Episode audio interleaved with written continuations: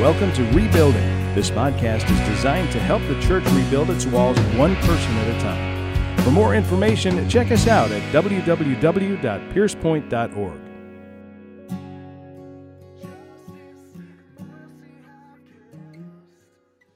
Uh, if you have your Bibles this morning, turn with me to Titus chapter 2.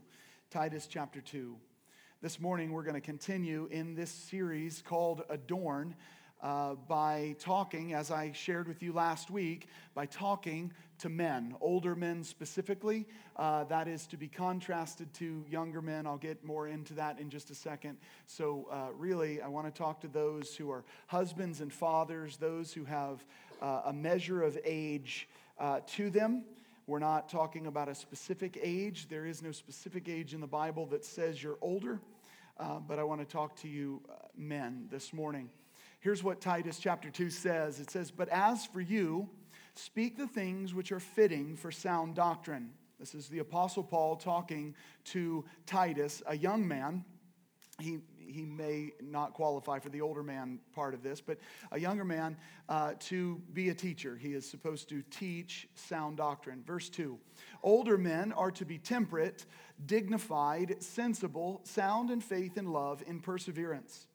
Older women, likewise, are to be reverent in their behavior, not malicious gossips, nor enslaved to much wine, teaching what is good, so that they may encourage the young women to love their husbands, to love their children, to be sensible, pure, workers at home, kind, being subject to their own husbands, so that the word of God will not be dishonored.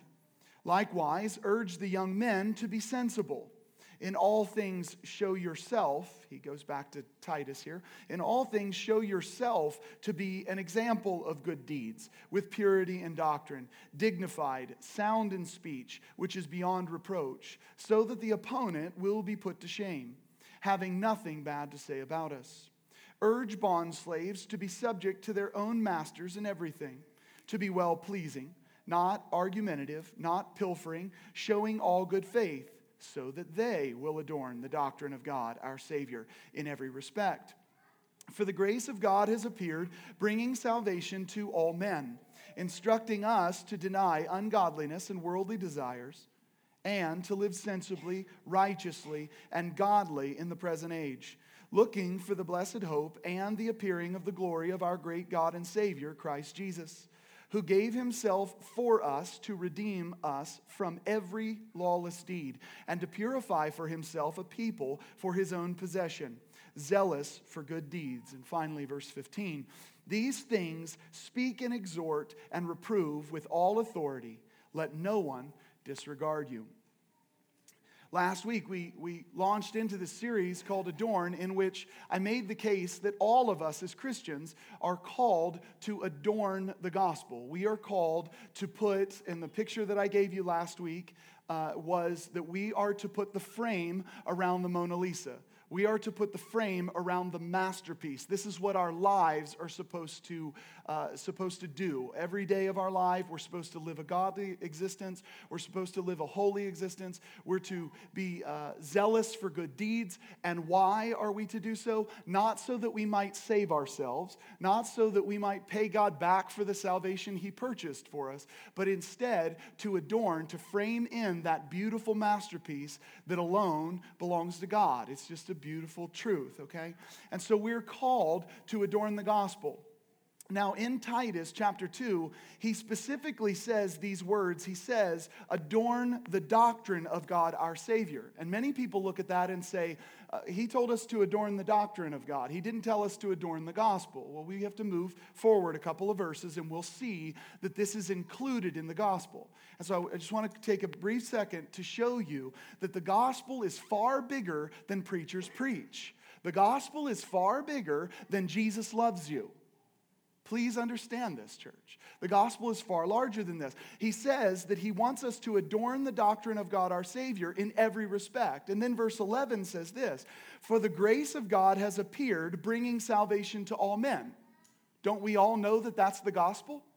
The grace of God has appeared, bringing salvation to all men. But look at what the gospel also does. This is amazing. The, the grace of God has appeared, bringing salvation to all men, comma, instructing us to deny ungodliness, worldly desire, and to live sensibly, righteously, and godly in the present age. It's amazing to think that the gospel includes instruction. The gospel includes a way of living. And this ties into what I've taught for very, a very long time, and that is that we are not just saved from something, church. We are saved to something. We are not just given good news that we're no longer to pay for our sins. That's great news, amen? But we're also called to the good news that God has set us free to live a godly life, to live a godly existence in this present age. Did you notice that?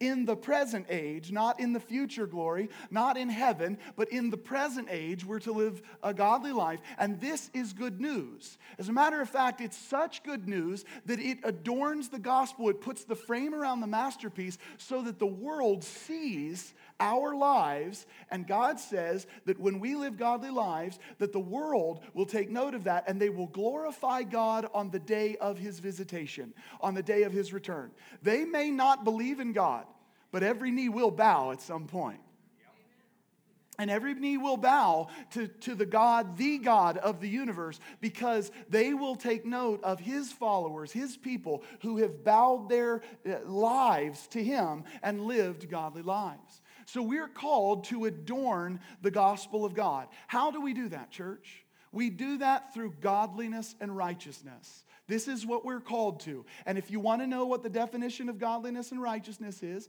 that is to say, if you want to know what the actions are, read the Bible. You will find out what God has called us to do. So we are to adorn the gospel of God. We are to do so with godliness and righteousness. And then, last but not least, we're to do all of that with zeal. Can you say zeal with me? Zeal. We're supposed to do that with enthusiasm. Can you say that with me? Enthusiasm. You see, many people see the laws and the statutes and the commands of God as burdensome. And the Bible actually addresses that critique. It says that the laws and the commands of God are not burdensome. it's amazing, right? And so the, the, the commands of God are not burdensome. But listen, they're not burdensome when we understand their place. This is a really important lesson for all of us to understand the, the holiness or the righteousness of God's people is not designed to earn our salvation. If it is, the laws and commands of God are burdensome, amen? But when we understand that our lives lived in righteousness, lived in godliness, actually put the frame around the most beautiful masterpiece the world has ever seen, it becomes a great joy to do what God says. Can I get another amen? See, this is a beautiful, beautiful thing. When we live godly lives in a way to praise God, in a way to adorn the gospel, to frame in the masterpiece, godliness is not burdensome. Godliness is not burdensome. It becomes a joy for each and every one of us. How many of you like singing songs to God? Show of hands. Raise your hands. You like singing songs to God. How many of you feel that that's just a great burden? Exactly. See, godliness should be the same way as our songs. It should be a joy for us to come into the presence of God, living righteously and living holy lives, right? So, this is so important. So, we're all called to adorn the gospel of God. We're all called to do, through, do so through godliness and zeal. Uh, godliness. We're to do that with zeal, not begrudgingly or religiously. Not begrudgingly or really, oh, I got to serve Jesus again today. That's, that's not the way this works. It's, it's I get to. This is the same thing with when we come together uh, to, to fellowship with believers. I get to, not I have to. I get to. It's such a, a beautiful idea. Now, I want to I wanna take a brief second before I get into kind of dogging on men for, for the rest of our time, because trust me, it's, it's to hurt some. Anyway, but whatever. It, smile. I'll, I'll have, gladly have a conversation with you face to face afterwards. But anyway, so, so here, here's what I want you to, want you to see. I want, I want you to think about this with me. If you're to walk into a room and you're to see pictures that are hung on the wall uh, that have no frames. And by that I mean pictures that are not designed to be frameless, like those wraparound canvases, okay? But you go into a room and you see pictures without frames. What's the emotion that you have, or what's the feeling that you have? They're incomplete. There's something unfinished about this. There's a spiritual point that you need to understand about this. You see, when Christians, when all they do is profess that they believe in Jesus, all that they do is tell people that they should believe in Jesus, but they do not adorn the gospel, they don't live godly lives, we are f- pictures without frames in our life. We walk around touting the Mona Lisa, but we don't frame it in. And everybody in the world is uncomfortable with it. Everybody in the world feels it's incomplete. Do you understand what I'm saying? It's really important because when you walk into a room and you see a picture without a frame, you go, something's amiss here. Something's amiss. But when it has a frame, it's amazing. You take a deep breath. The world sees this. All they see over and over is they see a bunch of masterpieces walking around with no frame, and they feel awkward about it. Now, the world has a term for our awkwardness. The world has a term for our picture without a frame, and that term is hypocrisy. Hypocrisy. Because what we do is we go into all the world and we preach the gospel and we don't live it. We go into all the world and we command everybody everywhere should repent, believe, obey, and then they look at our lives under the microscope and go, it's nonsense. You're not, you're not living what it is that you say. You're not practicing what you preach. You see, the world sees pictures without a frame, and they are uncomfortable with it. We shouldn't write off their criticism. Not full stop, not wholesale. We should think about what they say about us because it could be true. Remember, Jesus came and called out the hypocrisy of the religious people of his day. That would be you and I. Like we're religious people. Hopefully it's a godly religion, but but we are religious people. We are faithful people. And and Jesus came and called out those Pharisees. He actually says that the leaven of the Pharisees the leaven that disrupts the entire batch of dough, that ruins the whole loaf of bread, the leaven that he called out was hypocrisy. We need to be careful with this. We need to believe in our heart that Jesus is Lord. We need to confess with our mouth that He is the only way to God. And then we need to adorn the gospel. We need to be frames around the Mona Lisa. We need to not be a bunch of hypocrites. Now, like that, I'll ask you another question. If you walk into a room and you see pictures with frames, what do you feel? Largely nothing. You know why? Because if a frame is done right around a masterpiece, you don't notice the frame. You guys encounter pictures all day long. You see them all over the place. They're framed in, and you never sit there and go, wow, that frame is beautiful. You just don't do that. Now, if you're a creative person or you love those fine things, of course, there's an exception to every rule. But we encounter pictures all the time with frames and we don't even notice them. There's a spiritual principle here as well. And that spiritual principle is that if we believe the gospel and we confess it with our mouths and we are adorning the gospel, godly way, the correct way, His way, then we will be largely unnoticeable. It's not that people won't see good deeds, but that they will attribute them to the masterpiece we frame in. You see, church, here's a really important lesson frames are designed to point to the masterpiece, not the other way around. The masterpiece is not designed to point to you. I'm going to spend a lot of time on a blog this week, uh, a lot of time on a podcast this week talking about this in further detail, but I, I just want to briefly share it with you. Listen, we have a church culture today, and listen to the songs. Listen to the songs. You'll hear it all day long. The songs effectively communicate that the masterpiece is designed to glorify us. Nothing against our worship team this morning. Nothing against John Mark McMillan, who wrote the song. But how he loves us is a great statement because God does love us. For God so loved the world that he gave his one and only Son. Now we need to understand what that love is. And I'll have a message on that probably in the future. But, but the reality is, it's great that God loves us. But what we do in the church culture today is we sing over and over about how the masterpiece glorifies us. Oh, he loves us. Oh, he thinks we're special. Oh, he sees us as so great. Oh, it's this. You know what we should do? We should spend all of our time just telling the world how good he is. Let him glorify us when he chooses. You see, the frame is designed to point to the masterpiece, not the other way around. I'm not in any way sh- saying that the Bible doesn't communicate that God loves. That is clearly true. But that is His to communicate, that is His to profess. We profess His goodness, His glory, His everything. Amen? So, this is really important. So, church, we are called to adorn the gospel, not ourselves. And the gospel doesn't adorn us. We're called to adorn the gospel. We do that through godliness. We do that through good deeds. Those good deeds are to be done with zeal. Smile, please. I need some more smiles in the place. It's to be done with enthusiasm, not begrudgingly, and not religiously. This brings about so much. When we adorn the gospel, the name of Jesus is lifted high. It's just amazing, okay?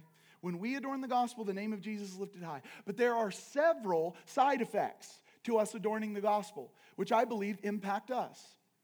Paul says them, so I'm not making them up. In verse 4 of chapter 2, he tells the older women to behave in certain ways, to adorn the gospel in a certain way. And what's the side effect? That when they do this, they will encourage the younger. Did you know that when you adorn the gospel, when you make much of Jesus, when your framework of your life, godliness, when it points and glorifies the masterpiece, it encourages those around you? That's pretty powerful, isn't it?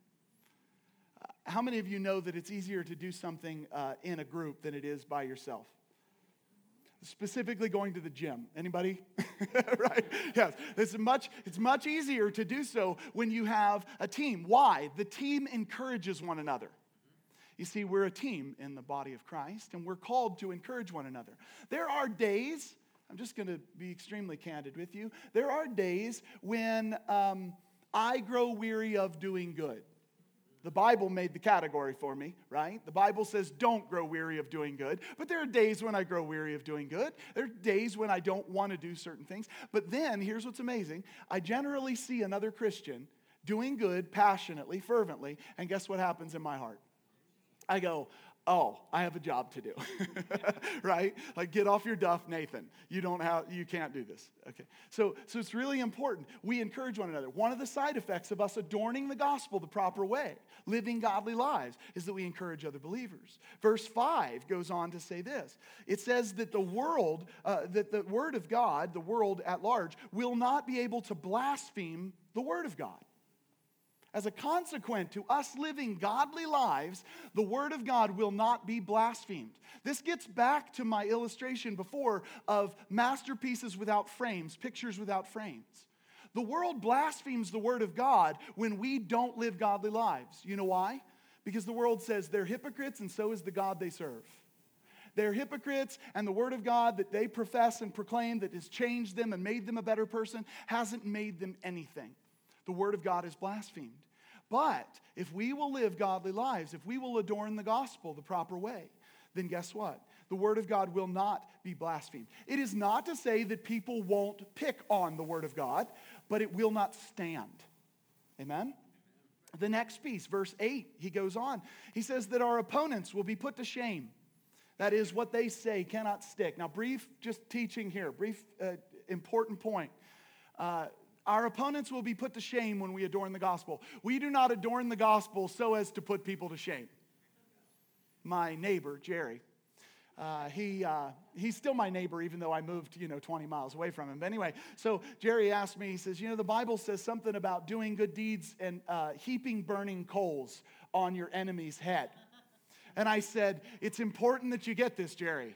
It doesn't mean that you should want to heap burning coals on your neighbor's head. That's not the point of this, right? Uh, now, Jerry and I agree, we wish it did say that, right? But it, that's not the point, right? Living godly lives is not to heap burning coals on people's heads, and it's also not to put people to shame, but it will put them to shame because they're going to see something that is uh, a preaching that is practiced, right? I had a conversation with a, a member of our church this week, and I, I love this guy a lot. I think he's a wonderful dad, a wonderful husband. Uh, I believe that he's raising his kids and his family and leading his family the right way. I believe that he qualifies as this, you know, one of these older men, not necessarily in his age, but in his responsibilities. And uh, he shared with me some frustration, and he was kind of going into some details. And, and what what was probably to be a 10 minute conversation ended up an hour on the phone.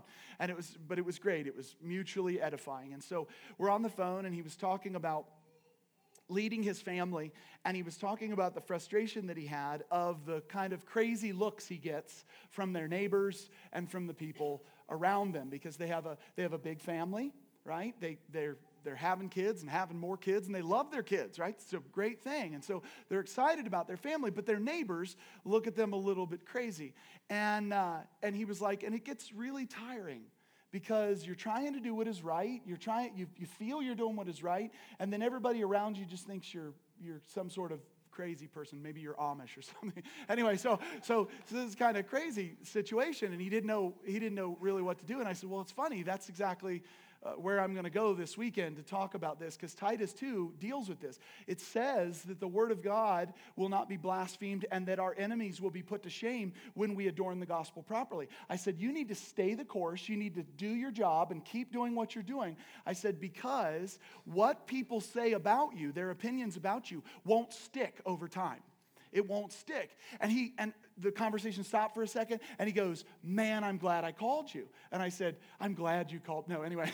so he said, I'm glad I called you. And he said, Here's what was so encouraging about this. He was like, I'm feeling low about this. He's like, And now I just realized the rest of the story. He says, Do you know even though my neighbors think I'm crazy and my kids are crazy and that I'm robbing them of their childhood and all this, he says, Do you know who they go to when they need somebody to watch their house, watch their kids, take care of their stuff? Uh, do you know who they go to when they need advice? They come to us. They go to my kids. He says, Do you know what the, the word around our community of our kids are? That they are some of the most res- highly respectable kids that you can meet. And I said, I said, that's the point, right? They lob things at you, but it doesn't stick, right? It doesn't stick. You're doing it right. Keep fighting the good fight. You see, what this father understands, what he knows, is that we're called to adorn the gospel. We're called to do that through godliness. We're called to do that with zeal. And the world might not like it, but if we will stick to it, if we will stay the course, this is the result. The people won't be able to say bad things about us. The other thing that that father gets, and this may be for somebody in the room, I, it's just been floating in my head for quite some time. You know, as parents, I'll just I'll deal with parents completely now. Do you know that as parents, we have a responsibility to raise adults, not raise children? You know the difference in that? The culture's raising children. That's why we have 40 year olds that are still acting like their teenage sons, right? if you want to talk to me, I'll talk to you. Anyway, so, but we are, we are raising adults. By doing so, remember something very important, and that is the world is going to think you're robbing your children of their childhood. They're going to think you need to let them have fun and be more free and all this other stuff. But listen, here's what happens if you don't train or raise adults and you just raise children, you should never be surprised when they act like children older, when they're older. You shouldn't be surprised. You shouldn't get so mad because that's not your job. The Bible doesn't say raise children, but raise adults in its understanding, right? We are to train up our children in a way to go, which is to be upstanding adults, good citizens, godly men and women. Isn't that amazing? So this is something that we need to do. So that, it's worth the price of admission. There's my two cents. Okay. So we're supposed to adorn the gospel, to do it with godliness, and to do that with great zeal. There are many side effects to that, many uh, extra benefits. This morning, what I want to do in the time that I have left is to talk to the older men. I don't want to confuse older men this morning with, this is only to be contrasted with the younger men of verses 6 through 8. This is not to be contrasted with the office of elder in Scripture. Uh, you know that Timothy says uh, that, that those who seek the office of elder seek an admirable position. They seek an honorable position. There's clearly an office of elder, and then there's older people okay? There are more, you know, they've, they've been more seasoned in life, they've done greater things. I'm talking to those people. I'm not talking about the office. Titus deals with the office in chapter one. He's dealing with those of us who have the greater responsibilities, those fathering responsibilities, husband responsibilities, whatever it is, in chapter two. I need you to know that there's a difference. It's extremely, extremely important. So, those are the men that I'm talking about. So, you don't have to have an office in the church. Uh, you are all called to this particular way of living. I want to talk to you. And the one idea that I want you to understand, if you get nothing else from today, is that uh, a godly man is designed, a godly man uh, adorning the gospel is designed to zealously, enthusiastically accept a lifestyle of sacrificial love. Zealously, enthusiastically accept a lifestyle of sacrificial love. This is your call. Because here's another really important point what God calls us to is inspired to adorn the gospel. What he calls us to do is inspired. How he says to do it is also inspired. God has written us a prescription in Titus chapter 2, church. He's, older men, he's written us a prescription. He's told us what we're supposed to do. You ready for it? Go ahead and buckle your pants a little tighter, okay? pull them up. It's going to be rough for a little bit. Okay, Titus chapter 2, starting at verse 2. Older men are to be temperate, dignified, sensible, sound in faith, in love, and in perseverance. Number one, temperance.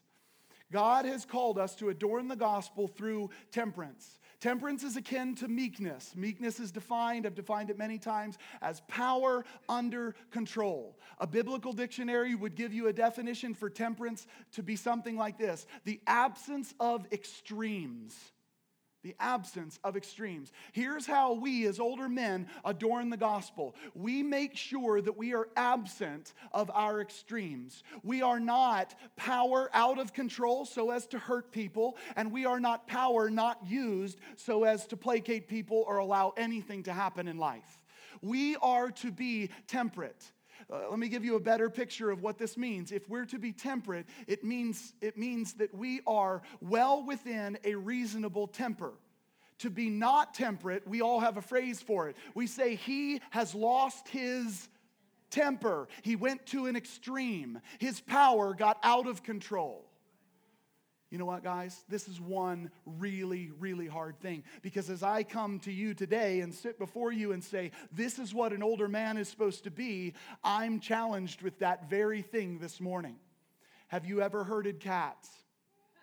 Have you ever gotten four girls ready for church in the morning? Temperance is not first on your priority list, and it is hard for me. And what is really humbling for me and what is really convicting is that I knew that this was the first point that I'm going to talk to men about, and all of a sudden, I lost my temper. And God goes, I just want you to realize who you are, Nathan. Just settle down. Right? I want you to speak this. I want you to speak it in love. I want you to speak it with boldness, but I want you to know who you are and I want you to know what you need to work on. So here's what I want you to know before I go into all the rest of them. What we're talking about here is how we adorn the gospel, not how we earn the gospel. I am not telling you older men that if you don't do these things, you're going to hell. I'm not saying such a thing. I'm not saying that if you don't adhere to these things, you are somehow out of God's will in the current moment. What I am saying to you is that you're not properly or rightly adorning the gospel. You may, in fact, momentarily be acting as a hypocrite, but you have time to work it out you have an opportunity. The conviction of the Holy Spirit says, hey, come back to the table. Let's do this right. Amen? Nate, can I get an amen from you? It is hard to be temperate, isn't it? Yes, it is. See, must come with the name. Anyway, so temperance, meekness, power under control, the absence of extremes, not losing our tempers. Men, do you lose your temper with your children? Men, do you lose your temper with your wife? Men, do you lose your temper with your coworkers? Men, do you lose your temper with politics? Yeah, all of a sudden I took that turn and you weren't ready for it. I know. I know. Right? Are you temperate? because we adorn the gospel this way. What God has called us to adorn the gospel is inspired. How we do it is equally inspired. And the prescription says that we must be men of meekness, absence of extremes. We need to be a people who don't lose our temper. Second, second we're supposed to be dignified, a men of dignity, men of dignity. Do you know what this means? It means set apart. It means to be worthy of honor. And here, I'm going to pick on 40 year old kids again. I'm going to pick on 50 year old children again and not men anymore. Listen, if all that your kids think of you is that you are cool, you're missing the point. You've missed the point. Your kids thinking you're cool is not what life is about. Your kids thinking you are honorable, that you are the man that they should follow into a storm, is what your kids need to see.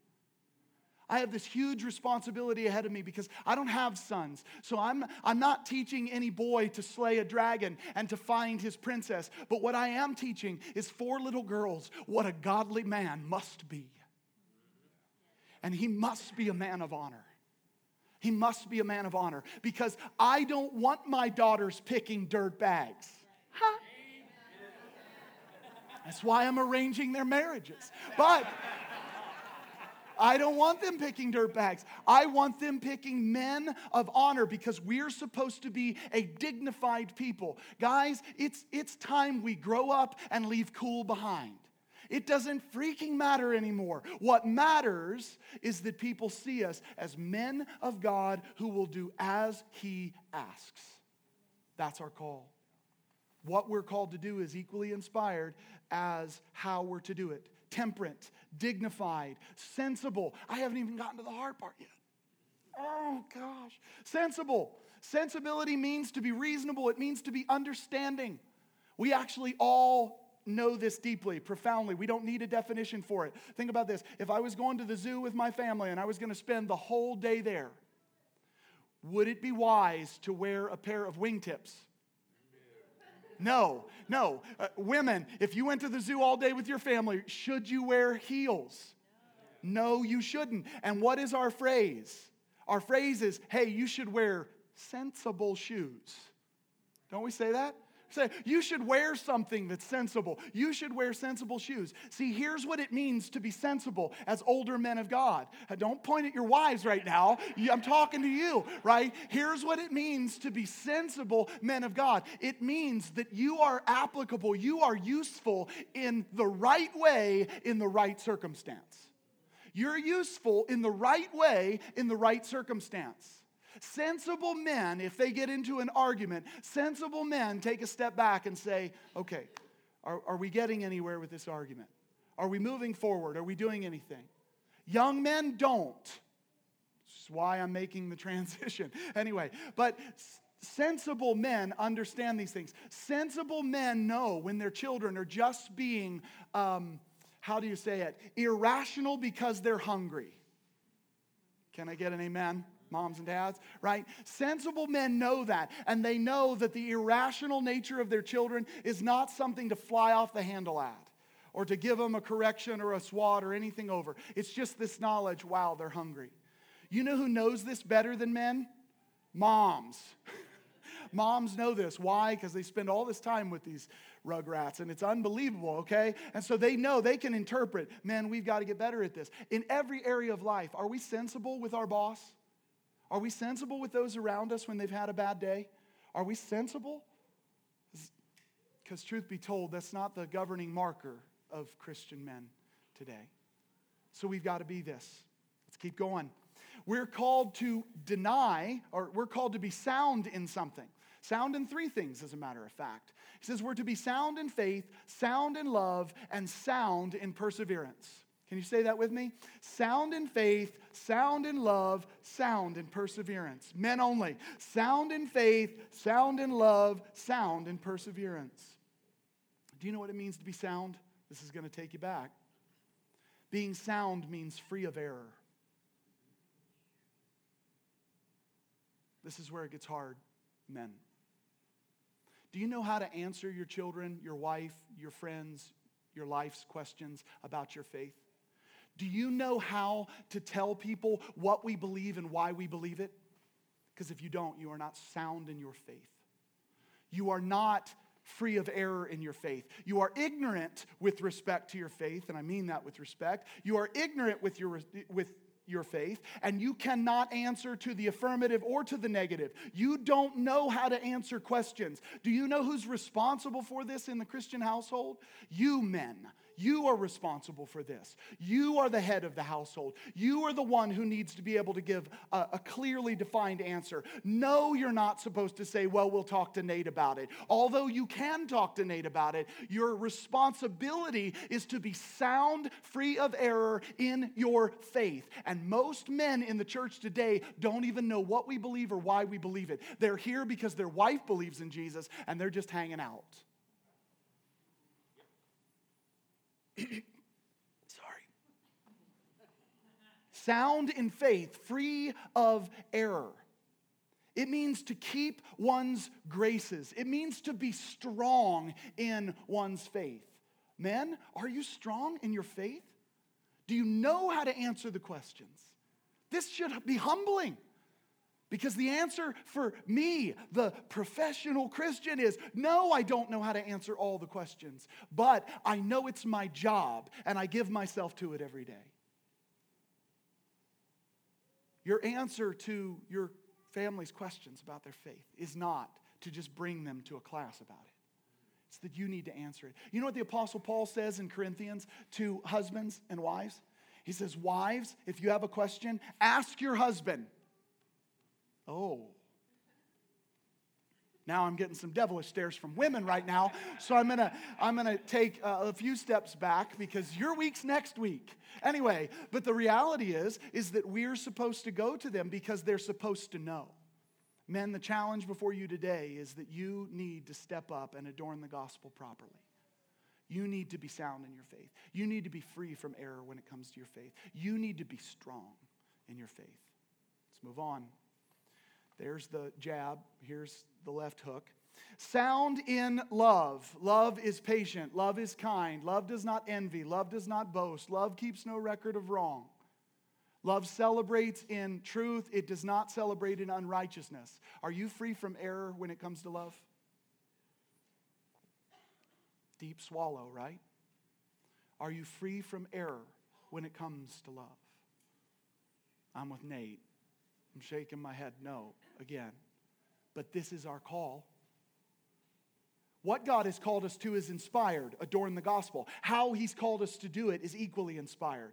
So far, we've learned that we need to be temperate, dignified, sensible, sound in faith, sound in our love, free from error when it comes to love.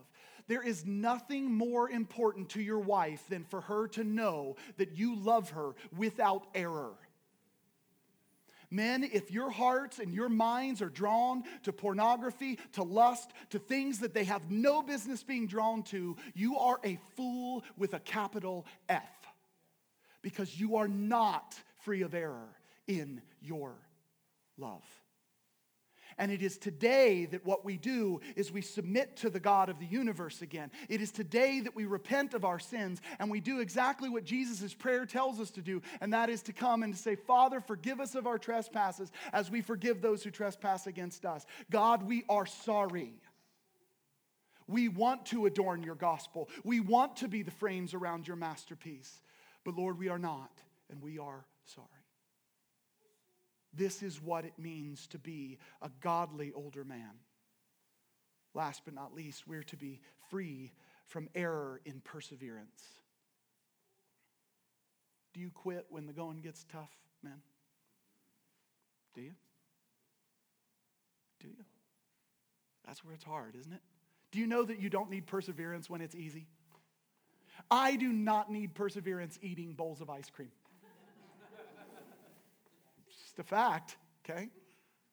I need more restraint, but I do not need perseverance when it comes to eating ice cream. I need perseverance when it comes to saying no, when it comes to putting it aside. I need perseverance when it comes to fighting the good fight of the faith. I need perseverance when all hell is breaking loose in life and the person that my family sees is the one who's, who's in the boat saying, It will be okay. God will calm the storm. He will bring us to port. He will take care of us. I need to be that man because this is what God has called us to be. Older men, we're called to adorn the gospel. Older men, we're called to do so through godliness. This is inspired by God. Older men, we're called to do this with zeal, not begrudgingly, not because the pastor told us to.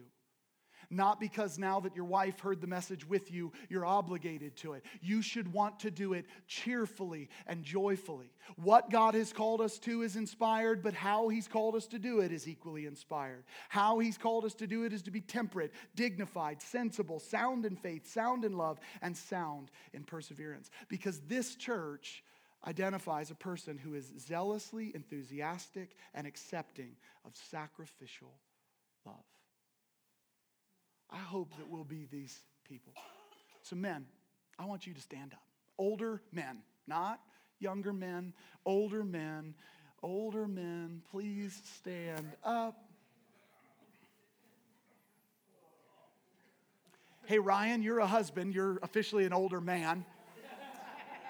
Phil, that consequently makes you an older man because you're older. anyway, okay. So listen, I want you guys to look around this room. I want you to look around this room. These are the men who should be sound in their faith. I'm serious, church. I strive every day, and here's where the older man that it's not so manly to cry. Everybody can kiss my butt, but uh, it's not so manly to cry. But the reality is, here's what I want you to understand it is my daily goal, my life's pursuit to be the man not only that God wants me to be, but the man that my wife thought she married. Right? Every day I have to strive for this. It's not just I do, but I will on that marriage day, right? And so, my job and your job is to be the men who are sound in faith, sound in love, and sound in perseverance. We are the fighters here. We're the dragon slayers. We're the ones who win the prize because we are the men that God wants us to be. I'm challenging you today. I'm challenging you today. I want you to be these men, and I don't want you to play games with it anymore. No more excuses. No more six hours under the video game console, whatever it is. I want you to give your heart and your life to being the people that I need you to be as well. This church changes the world. I'm not being melodramatic here. This church changes the world when these men, you men, stand up and you be the people who are sound in faith without error in your faith. You are the people who are sound in your love without error in your love. And you are the men who are sound in perseverance. You're the ones who withstand the storm. You're the ones who do what needs to be done when it's time to do it. Amen? So, with these men standing, and as we close this service, I want all the women to stretch their hands in prayer towards the, the closest one next to them, the closest older man next to them. And I'm going to pray a prayer of blessing over you, but I'm also going to pray that God would give us the strength to do what we're called to do. Not only the blessing, not only the, you know, the, the good things that come with doing it, but the strength to actually do it. Amen? Heavenly Father, we lift this time up to you. We lift these men up to you. I come before you uh, in, in a broken and contrite heart, asking that you would make us the men you've called us to be. God, your word has not just said what we're supposed to do, adorn the gospel, but you have told us how to do it. And I pray, Lord, that you would give the blessings of those wise older men, those strong older men, those men that die on the battlefield for their family and for the people that they love. I ask that you'd give us the strength. I'd ask that you'd give us the blessings of that. I ask that you'd give us the wisdom on how to do it. Father, I pray that these men would see each other this morning and that they would see who gets to hold them accountable that they would seek out that accountability, that they would have a, desire to sit down for coffee with one of these other older men or uh, for something, for dinner with one of these other older men, and asking them the tough questions How are you doing? How are you fighting the good fight of the faith? How are you being without error in faith, love, and perseverance? Father, I pray that you would convict our hearts today that we would do what you've called us to do, to do what you've called us to do. God, if this is what happens today, if nothing else changes but these men take their place, their rightful place as older men in this community, sound in faith, love, and perseverance, we will flat out change this community. We will change the, the people in this church. We will change those who are impacted by this church. We will change our families, the next generation of our families. We will change many, many things if we will do what you've called us to do. So, Father, we, we come to you. We humbly submit ourselves, these older men. We, we, as older men, humbly submit ourselves and say, Father, you teach us.